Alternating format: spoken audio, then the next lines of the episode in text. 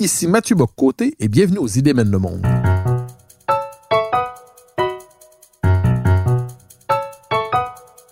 À travers le regard des intellectuels québécois et européens, nous cherchons à comprendre les grands débats qui façonnent notre époque.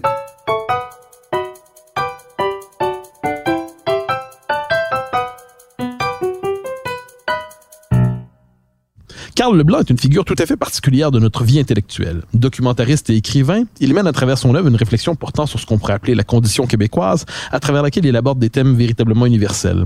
Du chemin du roi à nation, en passant par la fin du Canada, sans oublier fruits et artefacts, et je pourrais en nommer bien d'autres, il nous propose une œuvre profondément investie sur le plan existentiel, sans jamais être pourtant militante. C'est un bonheur de le recevoir aux Idées le monde. Carl Leblanc, bonjour. Bonjour. Alors, quand on se plonge dans votre œuvre, il y a plusieurs portes d'entrée possibles, mais si on en cherchait une trame de fond, je lance tout de suite le chemin du roi, mais il y aurait d'autres portes d'entrée évidemment possibles. Si vous deviez identifier une trame de fond à travers vos documentaires, vos écrits, quelle serait-elle? J'ai du mal à, imaginer euh, une, une, trame, comme vous dites, euh, euh, autrement que... Oui, la condition québécoise est assurément le, le, fil rouge. La condition québécoise, ça reste une condition humaine dans un contexte qu'appelle l'Amérique du Nord, un contexte minoritaire, un contexte de survivants. C'est un vieux mot, mais il est encore d'actualité. Je crois qu'il le sera toujours. Et donc, euh, c'est assurément le, fil rouge. Je l'ai exploré euh, avec mon camarade Luxir en faisant des films, de nombreux films documentaires. Je continue de l'explorer, même en faisant, même en réalisant Le commun des mortels. J'ai voulu essayer de d'explorer la suite du monde entre le Canada français et le Québec. Euh, le Canada français étant incarné par mon père, catholique fervent, euh, qui considérait que qu'être canadien, c'était d'abord et avant tout euh, être euh, dépositaire de comment dire dépositaire, c'est pas le bon terme, mais d'être issu de ce frottement entre Molière et l'épinette et que personne d'autre pouvait s'en réclamer. Alors mon père fait partie de cette génération qui, pour qui, euh, quand on disait canadien, français, c'était un pléonasme. Un canadien, c'était d'abord un français, comme le comme le, le rappelle le logo des Canadiens de Montréal. Euh, donc, c'est un habitant. Et les autres, ben, c'était des Anglais qui s'étaient greffés à nous. Euh, alors bien sûr, je sais qu'aujourd'hui, euh, il est de mise, il est de mise et il est judicieux de rappeler que nous n'étions pas les premiers ici. Mais cette condition de de gens qui, dans le fond, n'auraient pas dû réussir, qui longtemps ont été considérés comme un peuple de trop, euh, elle continue, moi, de me hanter. C'est clair que ça va continuer pour quelques générations. Je ne sais pas comment ça va se terminer. Mais il y a autre chose. Il y a autre chose. Euh, j'ai fait des euh, Jean Jean Royer, ancien journaliste du Devoir, disait avait cette phrase extraordinaire. Il disait je suis journaliste pour gagner ma vie et poète pour ne pas la perdre. Alors moi j'ai j'ai fait des films parce que je croyais que c'était une façon de dire la condition humaine, mais aussi pour gagner ma vie. J'ai essayé, j'essaie toujours de d'écrire des livres pour ne pas la perdre.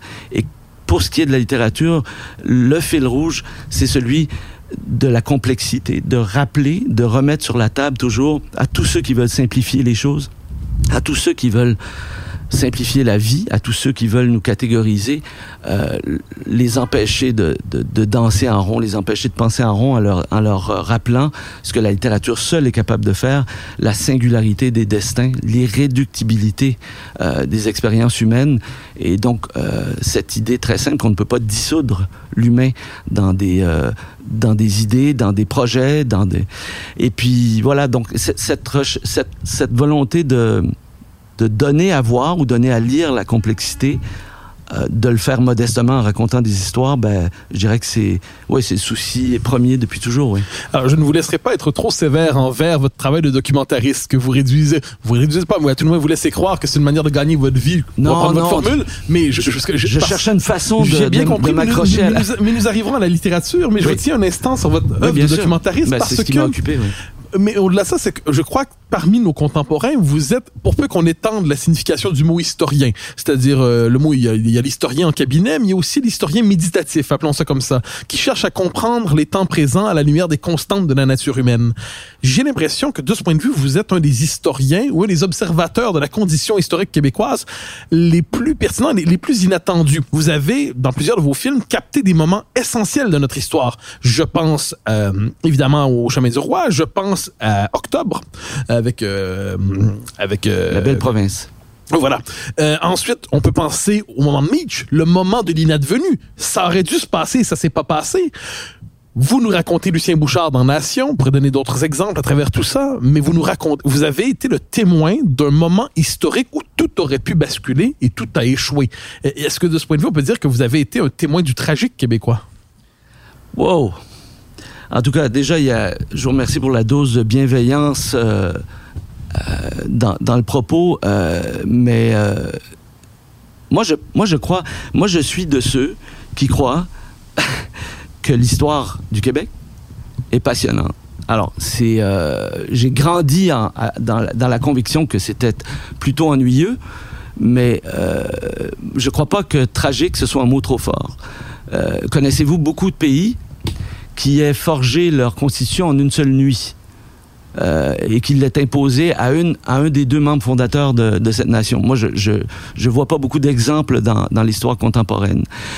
Euh, donc, oui, je, crois qu'il y a eu, une, une excitation à raconter cette tragédie. C'est pas c'est pas banal la crise d'octobre, c'est pas banal euh, le rapatriement de la Constitution canadienne en 1981, dont on dont on, on vit encore dans le sillage de cet événement. Euh, donc, euh, je crois, j'ai été témoin, mais qu'est-ce que qu'est-ce que j'ai fait? Qu'est-ce que j'ai fait seul par moment? Mais qu'est-ce que j'ai fait aussi avec avec d'autres et avec mon camarade Luxir? On a voulu raconter l'histoire matérielle. Il y a une surdose d'histoire refaite pour le plaisir des esprits. Il y a une surdose de commentaires sur l'histoire et il y a une, une un déficit d'histoire matérielle dans, euh, dans le cinéma documentaire. Enfin, c'est ce que nous, on constatait. Et, et, dans la littérature aussi. Et euh, donc, nous, on a voulu, par exemple, Canada by Night. Qu'est-ce qu'on raconte là-dedans? On raconte une nuit où, euh, dans le fond, la délégation du Québec, province euh, représentant un des deux peuples fondateurs, euh, considère que euh, ils ont euh, acquis, euh, enfin, euh, considèrent qu'ils peuvent aller dormir tranquille de l'autre côté de la rivière Gatineau, qu'il y a un échec qui se dessine quant au projet de rapatriement et de refond de la constitution du premier ministre Trudeau de l'époque. Et voilà. Et le lendemain, ils se réveillent et tout a basculé pendant la nuit. Donc, on raconte à la fois des anecdotes, à la fois on rencontre les, les acteurs de ce, de ce récit nocturne pour, pour rendre l'histoire matérielle, l'histoire concrète à, à ceux qui s'y intéressent et ils se feront leur propre jugement. Vous savez, moi j'ai étudié en philosophie et un des trucs les plus simples et les plus percutants euh, qui m'était donné de lire, c'est la notion de majeur euh, et vacciné qu'on retrouve chez Kant, le citoyen majeur. Donc euh, laissons-le, rendons disponibles les matériaux aux citoyens et se fera son idée. Quand Canada by Night est sorti, j'ai été accusé d'être un crypto-fédéraliste par certains et, et un, nationaliste indépendantiste par d'autres. On se dit dans ces cas-là toujours euh, avec, euh, avec satisfaction qu'on a, euh, qu'on a bien fait notre travail dans la mesure où on a peut-être mis l'accent effectivement sur les choses réelles et, que certains, enfin les gens voient toujours, mettent toujours dans ce qu'ils voient, dans ce qu'ils disent, ce qu'ils ont envie d'y voir ou d'y saisir. Et souvent, malheureusement, ce qu'on veut, c'est la confirmation de nos, de nos idées.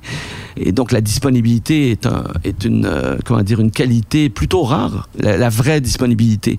Accepter d'être troublé, accepter de remettre en cause euh, certaines choses. Moi, je crois pas que René Lévesque a été un grand né négociateur. Je crois qu'ils ont, ils ont été un peu légers dans cet événement euh, historique, c'est le moins qu'on puisse dire.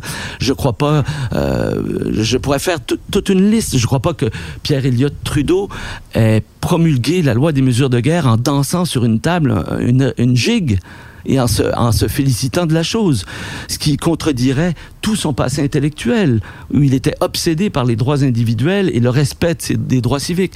Donc tout ça est très complexe. On fait pas des films on n'écrit pas des livres pour encourager la simplification, euh, la vision simplificatrice du monde.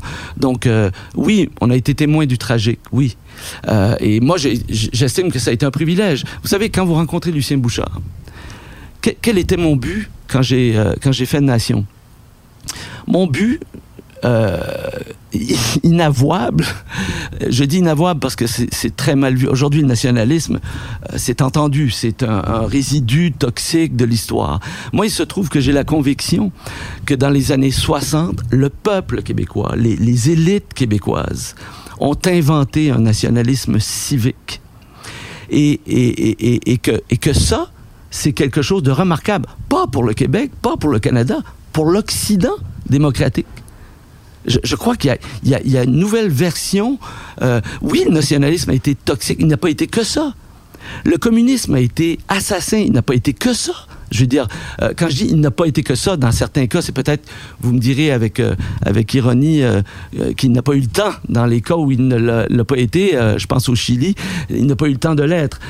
mais disons que c'est pas parce que il y a eu le Staline, que l'idée du communisme doit être euh, considérée comme totalement toxique et, et on ne devrait plus en parler. Même chose pour le nationalisme. C'est pas parce qu'il y a eu Hitler qu'on va on va pas euh, continuer à voir si ou à explorer si le nationalisme serait pas ce stade intermédiaire, vous savez, entre nos réunions d'amis Hein, et entre notre intimité, notre euh, individualité, notre solitude et, le commun. Est-ce que c'est pas un beau stade que, la nation, un stade qui va au-delà des communautarismes, un stade qui, laisse la liberté euh, agissante, mais qui nous donne euh, quelque chose auquel nous raccrocher, qui nous donne quelque chose.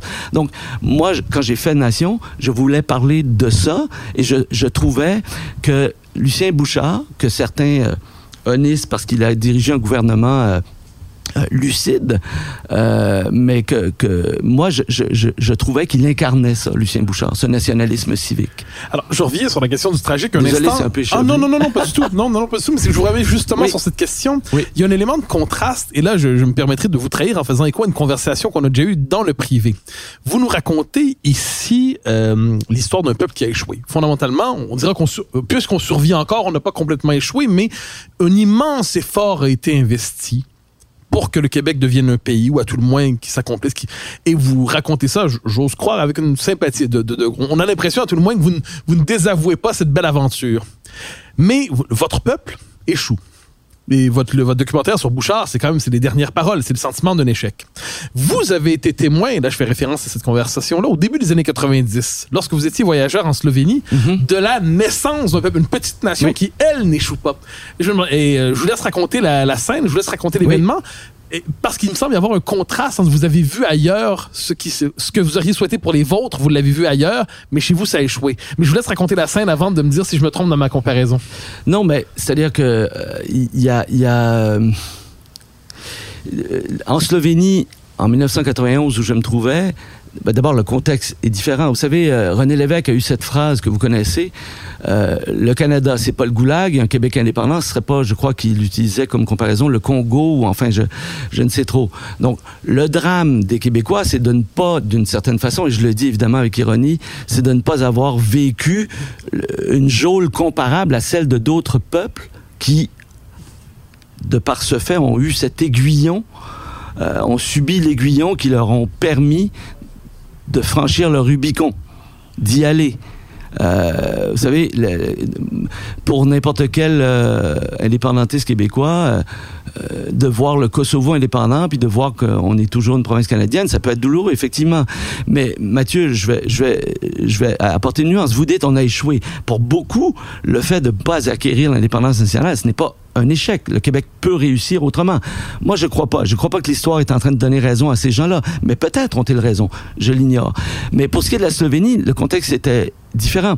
Mais c'est vrai qu'il était assez vertigineux pour un Québécois de 1991 en voyage de vivre l'événement qu'on a vécu. J'étais avec euh, un ami aujourd'hui disparu, un ami très cher. Euh, on était à l'aventure on se prenait toujours pour des, des, Albert Londres ou des Joseph Kessel de pacotille et euh, on était à Ljubljana Et euh, je me souviendrai toujours, le poste frontière, autrefois yougoslave, avait été abandonné lorsqu'on a, on a quitté Trieste pour entrer en, dans l'ancienne Yougoslavie. Euh, le poste frontière était abandonné.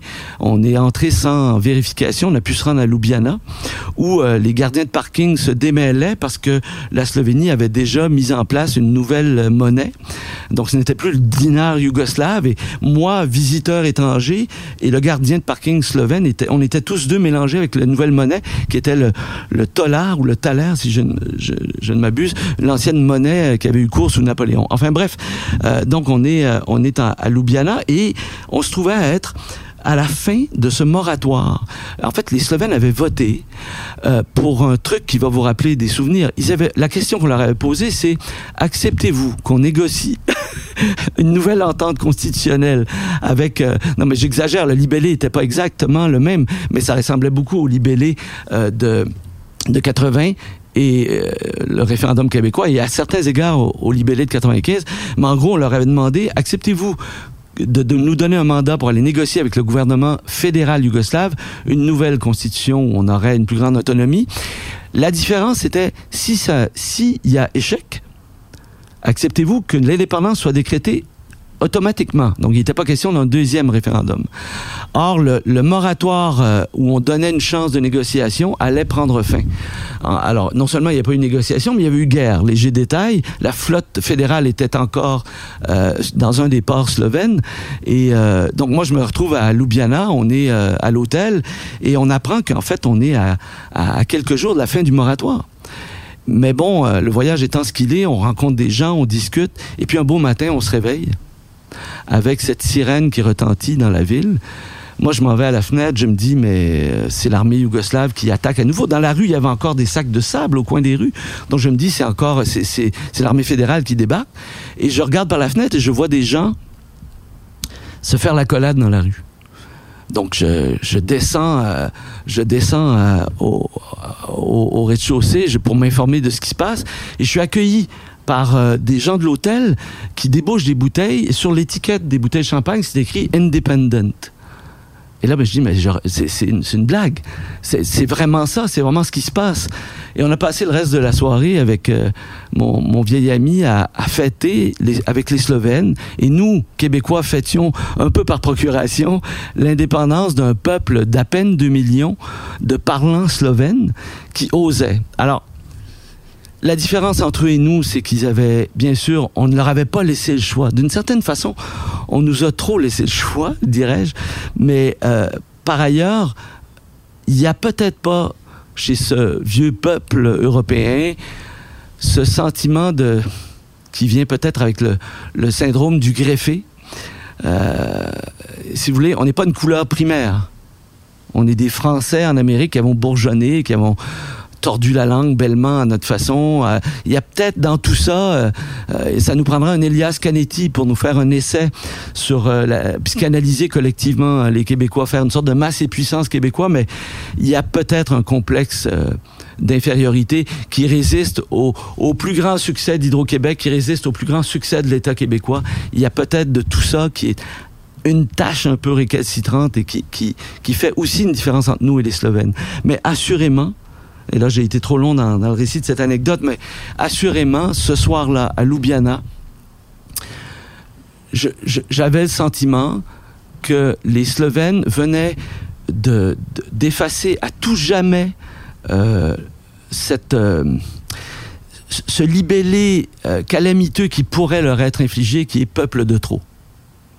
Et je crois que nous, euh, c'est notre épée de Damoclès et, et, c'est assurément euh, un moment que je n'oublierai jamais, mais dont je, je crains que Enfin, je, je, je, oui, je crains que je le vivrai pas euh, moi ici. Je, crois qu'il y a quelque chose. Euh, en tout cas, votre question c'est sur la Slovénie. Je ne vais pas me faire pronostiqueur de tragédie, mais euh, il y, avait quelque chose d'extraordinaire.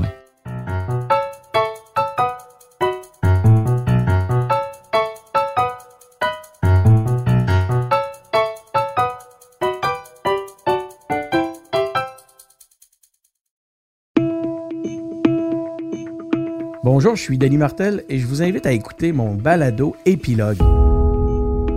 C'est une série sur les moments marquants de notre histoire nationale, racontée par ceux qui l'ont vécu. Par exemple, on a les trois leaders étudiants de l'époque qui nous ont raconté la crise étudiante de 2012. On a aussi Mario Dumont et Elisa Frula euh, qui nous ont raconté leur propre version du référendum de 95. Avec mon collègue Benjamin Tremblay, on a voulu savoir si leur vision des événements avait changé avec le temps. Et surtout, quelles leçons les nouvelles générations pouvaient tirer de tout ça?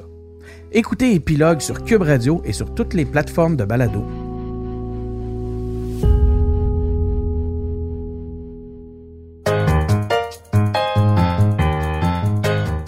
Alors, je, je, fais, je marche peu à peu vers la littérature à travers la dimension proprement littéraire de vos documentaires. Il y a quelque chose qui me frappe quand on regarde vos documentaires, c'est que justement, je le dis, une dimension littéraire avec des personnages. Il y a quand même chez vous un art la description du personnage. Chacun joue presque son rôle dans une grande pièce.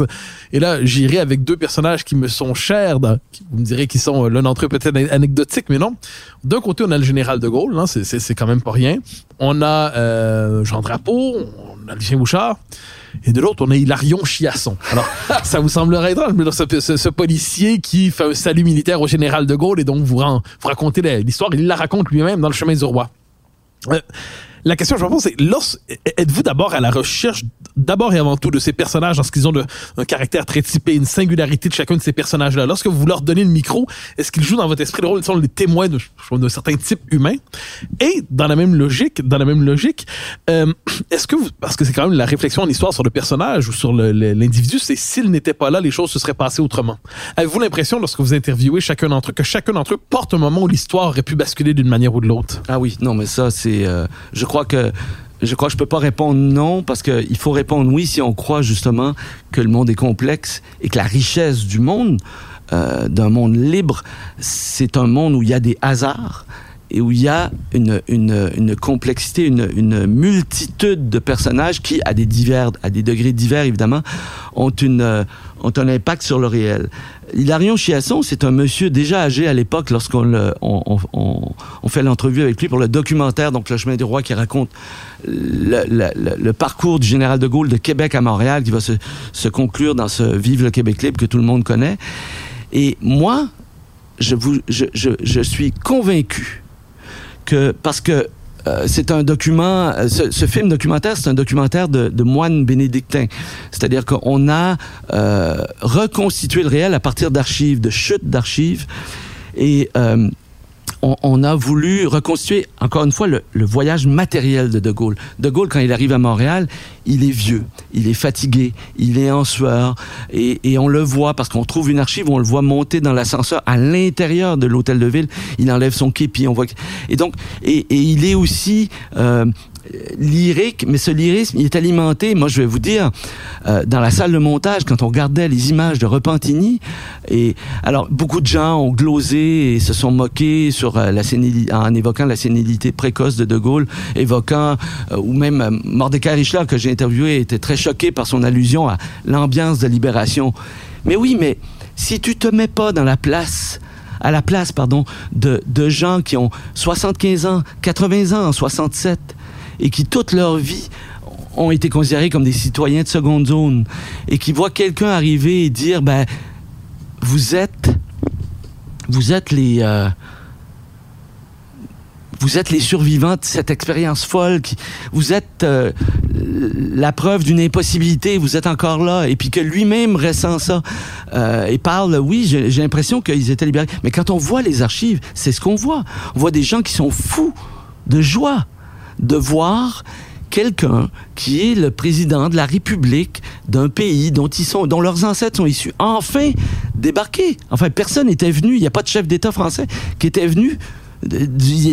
Personne n'était jamais venu. Les rois, euh, Louis XVI n'est jamais venu ici. Enfin, bon, donc euh, il y avait quelque chose. Alors, si on croit à l'histoire, si on croit que ça a un sens, bien sûr que c'est bouleversant. Et Hilarion Chiasson, ce personnage incroyable, qu'est-ce qu'il nous dit? Il est à Trois-Rivières, il a fait la guerre, il est un ancien militaire. De Gaulle est là, je veux aller saluer De Gaulle. Ben, pourquoi ce serait ridicule? Bien sûr que c'est ridicule du point de vue d'un professeur de l'université Queens ou euh, d'un chroniqueur du Globe and Mail, mais c'est pas. Ben oui, ben d'accord. Mais pour nous, pourquoi ça devrait l'être? Et qu'est-ce qu'il nous dit? J'ai vu De Gaulle et je lui ai fait le salut militaire et il m'a répondu. Alors attendez, comment ça il m'a répondu? On cherche, on regarde dans les archives au cas où, et on tombe, on tombe, on tombe sur l'archive, on le voit, et on voit De Gaulle qui se tourne vers lui. Mais De Gaulle, ce jour-là, il a vu une multitude et il a vu certains individus. Et dans cette seconde, ou ce deux secondes, il a vu Hilarion Chiasson. Il a vu l'émotion d'Hilarion Chiasson. Et cette parcelle, cette chose infime qui est une émotion partagée entre deux individus qui finit par faire qui nous sommes, je, je, je mets ma main au feu. En tout cas, non, je vais le dire autrement. Personne ne peut disqualifier l'idée que peut-être ce petit grain ce, petit assaisonnement s'est ajouté à ce qui a participé à l'émotion de De Gaulle ce jour-là. Donc, pour le dire en, image, euh, oui, c'est une anecdote, Hilarion Chiasson, mais Hilarion Chiasson, il y est pour 0.0004 euh, centièmes de, du, du de, euh, le Québec libre. Parce que le Vive le Québec libre, je ne crois pas qu'il était... Je crois qu'il est issu de l'émotion. Et je crois qu'il est issu du réel. Euh, alors, euh, le Québec, c'est pas l'Algérie, le Québec, c'est pas euh, l'Afrique du Sud, mais le Québec, c'est pas non plus un peuple libre en 67. Donc, il y a quelque chose de vrai, il y a quelque chose. tout ça est. Je veux pas me gargariser de ce mot-là, de la complexité, mais il est, il est tellement menacé aujourd'hui. Moi, je trouve ça beau, la complexité. Moi, je trouve que c'est ce qui fait. Euh, je trouve ça beau pas être en accord, euh, pas être d'être en désaccord avec un ami. Je trouve ça beau. L'unanimisme me désole, le conformisme m'ennuie. Euh, donc oui, votre. Moi, ça me plaît bien que vous aimiez le personnage de Liarion Chiasson. Moi, je ne suis pas à la recherche de personnages. Il s'offre à moi quand on fait du documentaire. Quand on écrit un roman, c'est autre chose. Mais quand on fait du documentaire, il s'offre à nous, puis on réalise la plupart du temps que, mon Dieu, que, en fait, c'est une leçon de modestie. C'est bien sûr, c'est Balzac qui disait que le, le, réel est le plus grand des romanciers. Ben oui, c'est alors donc c'est une leçon de modestie. On peut se croire Deus ex machina puis construire des petits mondes dans, le côté. Et ceux qui ont un grand talent réussissent à le faire. C'est ce qui nous éblouit. Je parle des romanciers, de, ceux qui font de la fiction. Mais euh, mais quand le réel nous offre de de tels personnages, De Gaulle, Chiasson, Bouchard, euh, mon père, eh ben, il faut être à la hauteur. Et être à la hauteur, ça veut dire ne pas trop s'interposer, les laisser parler. Et les mettre en scène pour euh, que leur vérité puisse se rendre jusqu'au spectateur ou au lecteur. Ça, c'est pas toujours facile, parce qu'on est toujours obsédé par l'idée d'exister comme auteur. Et euh, le degré zéro, c'est ce que les grands auteurs, je crois, réussissent à atteindre, c'est-à-dire le degré zéro d'interposition. ce que dit, soit dit en passant, Fabrice Lucchini lorsqu'il récite des textes classiques. Parce que l'interprète doit s'effacer le plus possible pour laisser la voix au texte. Ben, je crois, mais ça va pas dans le sens de notre époque quand même. Alors, je vous l'avez dit à plusieurs reprises, la référence à la complexité, c'est un thème chez vous, c'est-à-dire le fait que le réel ne se laisse pas euh, englober dans une seule idée, dans une seule doctrine, un seul trait de caractère. Et la littérature, pour vous, à ce que je comprends, permet d'explorer encore davantage cette complexité du monde. À tout le moins, c'est là que vous croyez probablement la trouver dans, dans sa, sa, sa, sa, vérité intrinsèque, sa vérité fondamentale. Alors, qu'appelez-vous complexité? Vous la trouvez dans la je, je, je pense à Fruit. Euh, j'intègre dans vos, euh, même si c'est pas un roman, euh, j'intègre le personnage secondaire, c'est ça le titre, le personnage secondaire. le livre sur Cross. Parce que vous racontez l'envers de la crise d'octobre et à travers ça, vous, vous apparaissez comme écrivain. Il y a aussi le artefact. Mais je pense à Fruit notamment. Est-ce qu'on peut dire que là, c'est là où vous avez poussé le plus loin cette enquête sur la complexité des êtres? Ben, forcément, parce que pour beaucoup de gens, vous savez, c'est un livre sur les coïncidences. Donc, pour beaucoup de gens, euh, c'est arrangé dans le, le, le, créneau euh, des livres ésotériques. Euh, donc, d'entrée de jeu, j'ai voulu dire comment le hasard se faisait, se faisait concepteur de beauté euh, donc, euh, c'est Breton qui dit que les, coïncidences sont des fanaux dans la nuit, mais là-dedans, il y a nuit. Moi, je crois à la nuit, je, crois à l'absence de sens. Quand surgissent des, moments où on a l'impression qu'il y, a du sens, ou en tout cas qui semble magique, il faut s'en réjouir, il faut pas bouder son, plaisir. Euh, mais c'est vrai que dans Fruit, je trouve que sous le sous l'angle des, coïncidences, je trouve que c'est une bonne façon de rendre la complexité dans la mesure où il est difficile de modéliser le réel pour arriver à comprendre comment telle coïncidence peut survenir. À la fin, il faut démissionner. On ne pourra pas y arriver. C'est, pas possible. Je veux dire, quand, quand je, je roule vers euh, Mount Desert Island, euh, Acadia Park, et que mon fils, euh, tout jeune, ou et ma fille me demandent Mais Robin des Bois, c'est qui au juste? Et que je leur réponds, bah, c'est une sorte de justicier, c'est une sorte de... Et que pendant que je leur donne l'explication, tout d'un coup, on, me, on, me, touche le bras, on me demande de me tourner et qu'on est en train de rouler vis-à-vis un panneau qui indique Sherwood Forest. En pleine et vous pouvez vérifier ça existe donc sur la route mais quand des trucs comme ça arrivent euh, on, on, peut pas les prévoir enfin on peut pas les modéliser. Donc pour moi la, la complexité du monde quand j'évoque ça c'est lié au concept de liberté c'est lié au concept aussi de de, de, malaise par rapport à l'être humain qui rêve de sens il faut qu'il accepte de vivre dans, dans, ce malaise. Vous savez, quand les politiciens ou les politiciennes parle de projet de société, j'ai je crains toujours. Je crains toujours pour la simplification de mon monde. Mais en même temps, les, les politiciens ne sont pas des, des écrivains, ne sont pas des artistes. On leur demande pas non plus. C'est pas leur job. Leur job passe forcément par une relative simplification pour arriver à être efficace. Mais quand on parle de projet de société, quand on, quand à chaque jour j'ouvre la radio et tout le monde espère du sens, hein, je veux dire, c'est, euh, euh, je dis dans, là, je vais, je vais, je vais atteindre un niveau de pathétique. Je vais me citer moi-même dans un livre qui va être publié cet automne, mais je dis que le sens, c'est, c'est un Dieu sans visage c'est ce Dieu sans visage. On continue de le chercher sous d'autres appellations. Je ne dis pas qu'il est totalement absent de notre monde, mais je crois qu'il faut accepter de vivre comme des, des êtres majeurs et vaccinés et, euh, et donc vivre avec la liberté et avec ce qui vient avec, c'est-à-dire la difficulté de trouver du sens. On peut le trouver dans l'amitié, on peut le trouver dans plein de choses. Mais pour moi, je regarde le réel, je vois des gens, des choses qui se percutent, qui donnent des effets imprévisibles. Je vois des gens qui disent des choses euh, qui vont avoir un impact que eux-mêmes n'avaient pas prévu. Et tout, tout se met en place. Ça finit par être de l'histoire privée, de l'histoire nationale. Et tout ça, c'est d'une telle complexité qu'il faut avoir la modestie de le raconter dans des, dans des, euh, dans des romans, dans des films. Euh, il ne s'agit pas d'embrasser tout le réel, il s'agit d'ajouter une petite, une petite pierre et que euh, plus tard, des gens lisent ça puis aient une idée partielle, lacunaire de ce qu'a pu être la vie en 2021 ou en 2010, mais ils auront une idée réelle et non pas une idée subjective ou un, portrait totalement subjectif. Euh, je, je, je, suis toujours fasciné par la dimension subjective de l'art moderne. J'ai toujours l'impression d'être à l'intérieur d'une pensée artistique. C'est souvent intéressant, mais je suis souvent orphelin du réel quand je regarde ces œuvres. Euh, je, je crois que j'ai une complexité qui est une toute autre, qui est une complexité psychique, une complexité euh, euh, d'une subjectivité. Et puis ça aussi, ça fait partie du réel, je ne l'exclus pas. Mais moi, en tout cas, c'est sûr que ce que j'entends par complexité, c'est la beauté, d'une certaine façon, de l'infini des possibilités. Et à partir du moment où on veut jeter un filet, là-dessus, euh, il y a le danger de le, réduire et moi, je me, je me crispe. Alors, les écrivains n'ont pas tendance à faire ça et c'est tant mieux parce que c'est pas leur, leur travail. Leur travail, c'est de nous compliquer la vie, vraiment de nous rappeler que, ben ouais, mais euh, vous savez, dans Artefact, il y a un personnage euh, qui est euh, quelqu'un qui a participé à un commando antisémite ukrainien mais qui était marié avec une juive et qui l'a sauvé. Qui... C'est complexe tout ça.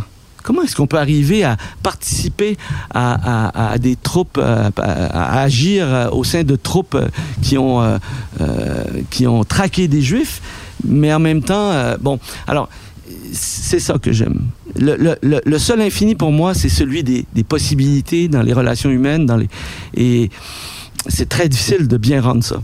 Respecter les personnages, leur donner, leur donner leur chance auprès du lecteur ou du spectateur, c'est-à-dire les peindre, les rendre dans, dans, leur richesse, ça commence par là. C'est ça le premier travail à faire. Avec cette part d'eux-mêmes dont ils ne savent que faire souvent. Oui. Votre œuvre commence sur des thèmes politiques. On a eu l'occasion d'en parler. Ouais.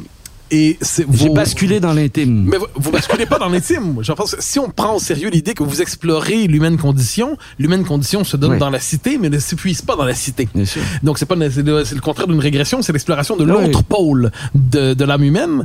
Et donc je pense au Commun Immortel, le film que vous avez consacré à votre père, qui permet une méditation sur le Canada français, mais qui illustre aussi le parcours d'un est un homme. film politique aussi. Ou- Oui, qu'il l'est, mais c'est un, c'est un homme ordinaire noyé dans un siècle qui ne, l'est- qui ne l'était pas. Mais à travers ça, c'est quand même, il y a la, la- la part, la relation au père est présente, donc c'est la part de l'intime est présente. Si on va un peu plus loin, votre film qui sort jeudi ces jours-ci ou ces semaines-ci, euh, ne sachant pas exactement à quel moment il sera diffusé, euh, qui est un film consacré à l'amitié. Et là, c'est l'autre, c'est l'autre relation humaine fondamentale, pourrait-on dire. C'est Oui. peut-être la relation humaine fondamentale. Je vous laisse présenter le film, le parler, en parler, parce que c'est un film tragique aussi. C'est un Oui. film sur l'amitié qui se termine de manière tragique. C'est un film qui explore comment l'amitié émancipe mais aussi comment, quelquefois, peut-être, l'âme humaine est tourmentée, ravagée. Donc, c'est une exploration du domaine de l'intime. J'aimerais vous entendre sur ce film. Je vous laisse le présenter en quelques mots. Ben, D'abord, euh, une chose avant, euh, je crois qu'en vieillissant, sans que ce soit une, défaite ou un retrait du monde, on, mesure mieux euh, l'importance de l'intimité partagée avec son amoureuse, avec ses amis, et que s'il y a du sens, il réside presque exclusivement là. Je dis presque exclusivement, je me garde une porte ouverte pour euh, le- le- l'enjeu collectif, euh, qu'il soit national ou social pour d'autres. Euh, Perdre Mario, c'est un documentaire euh, que j'ai réalisé qui, qui a été présenté en première en mai 2021, donc, et qui raconte le suicide de mon plus ancien ami, euh, qui était le, le parrain de ma fille, qui, qui est, quelqu'un qui a été euh, un de ces êtres, euh, comment dire, un de ces individus essentiels dans une vie. Euh, et donc, euh, j'ai voulu faire ce film parce que j'ai eu accès au journal intime de Mario. Euh, ses frères m'ont permis de l'utiliser et je voyais dans ce document remarquable, remarquable sur le plan littéraire, remarquable sur le plan psychologique, un accès au, au drame intérieur euh, du, du, du, du suicidaire en quelque sorte. Et je me suis dit, bon, ben, mon- si mon travail est de documenter la condition humaine, ben, je peux pas exclure ça. Euh, même si c'était douloureux, même si ça a été extrêmement délicat avec euh, la bande d'amis, parce que Mario faisait partie d'une bande d'amis euh, que nous formons toujours, qui est très, qui est tissée serrée et, et qui est au cœur, moi, de, ma vie. Donc, ça a été très, très difficile. C'était un peu une mission impossible. Je dis pas ça pour rehausser le fait que ce serait d'autant plus remarquable que ce serait réussi. Je laisse les autres en juger.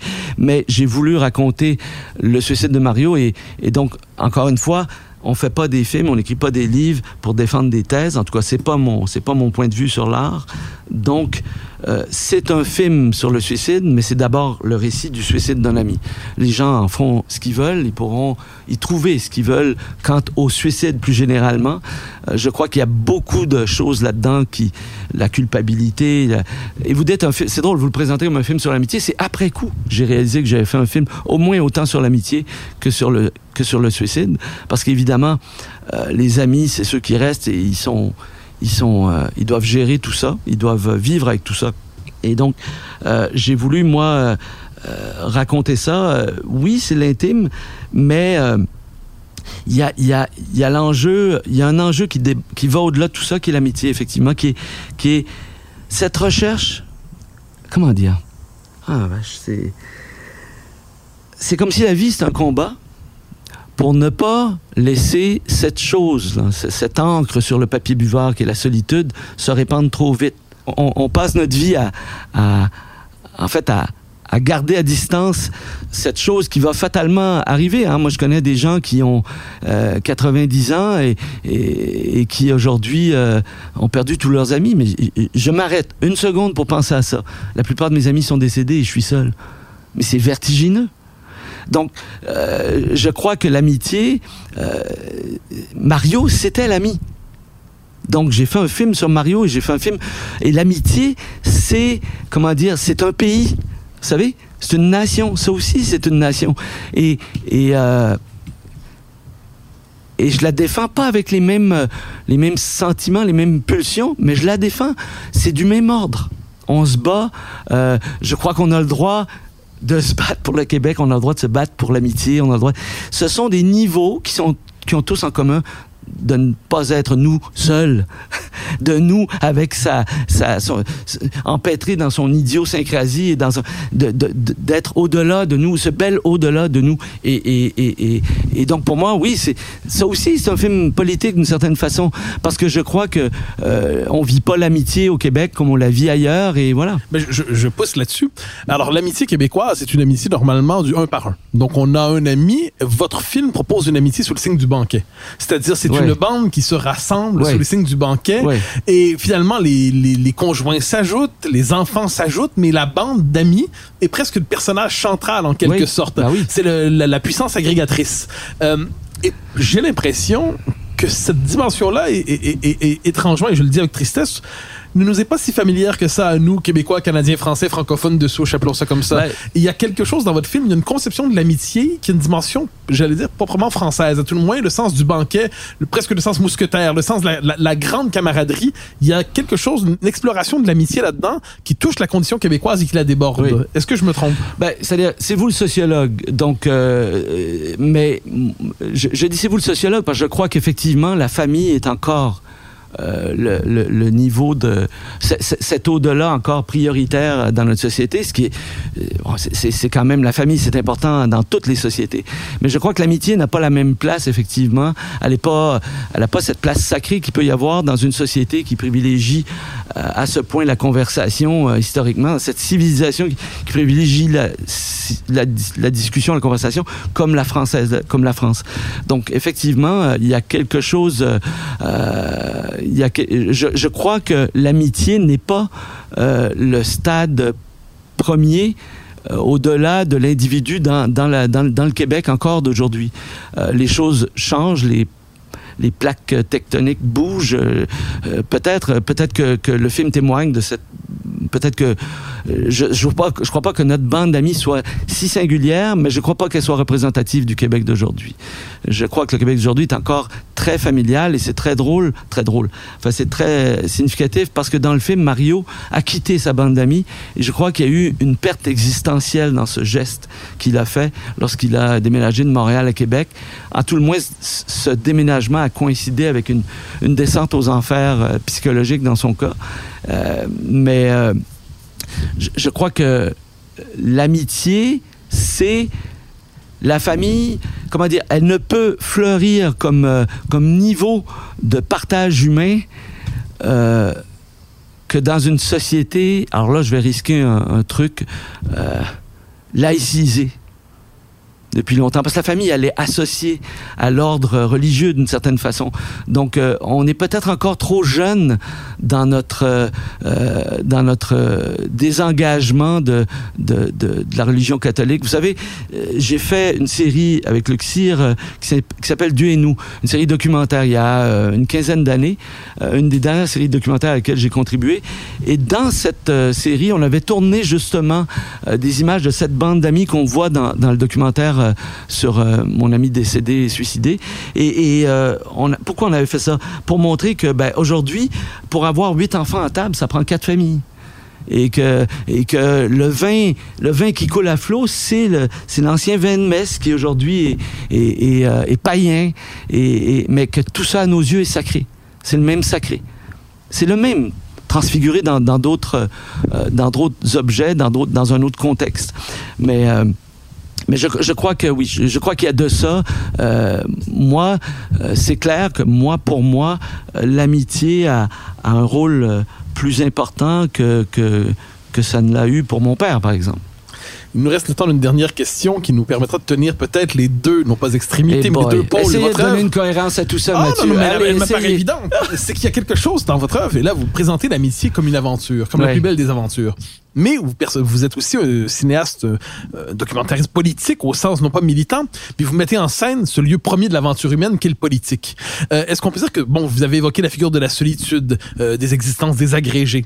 Est-ce qu'on peut dire à certains égards qu'un un, un, des fils conducteurs de votre œuvre, c'est aussi ce fait que l'homme, c'est la part d'aventure qu'il cherche, soit dans la cité, soit dans l'amitié, le fait que quelque chose qui d'un coup transfigure l'existence, lui donne un autre visage, donne l'impression de participer à quelque chose de plus grand que soi. Oui mais je vous relance. Oui, non, non, mais oui.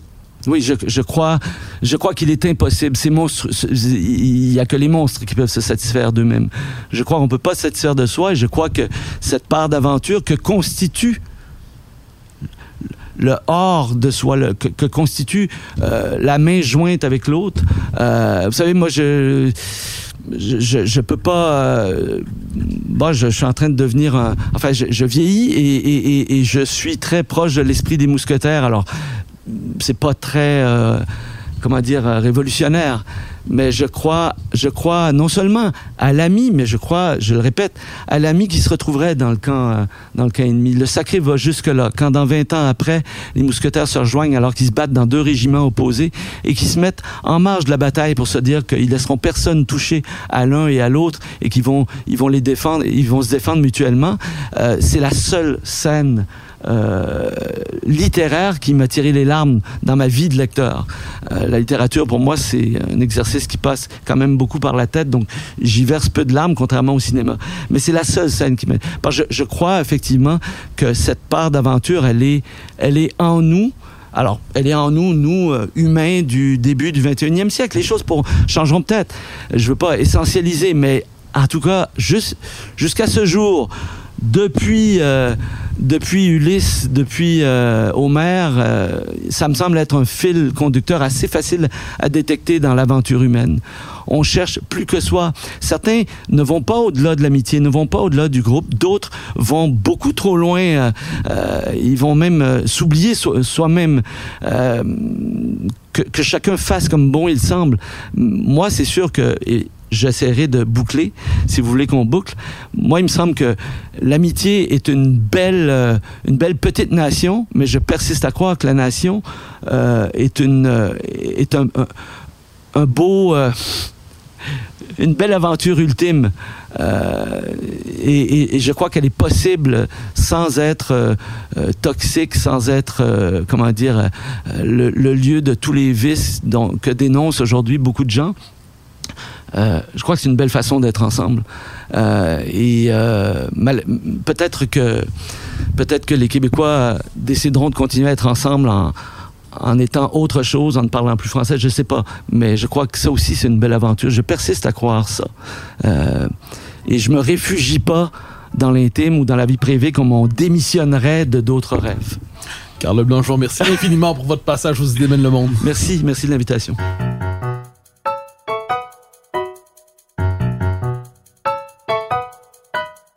Chers auditeurs des idées mènent le monde, vous pouvez partager les épisodes que vous aimez sur vos réseaux sociaux.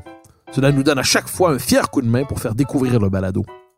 Aussi, si vous écoutez sur une autre plateforme que Cube Radio, laissez-nous un commentaire.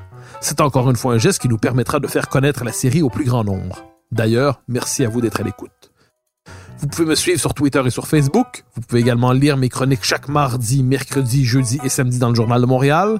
Vous pouvez aussi me suivre à la Joute sur LCN, ainsi qu'à l'émission de Richard Martineau à Cube Radio. Recherche et animation. Moi-même, Mathieu Bock-Côté. Montage et réalisation, Anne-Sophie Carpentier. Une production de Cube Radio.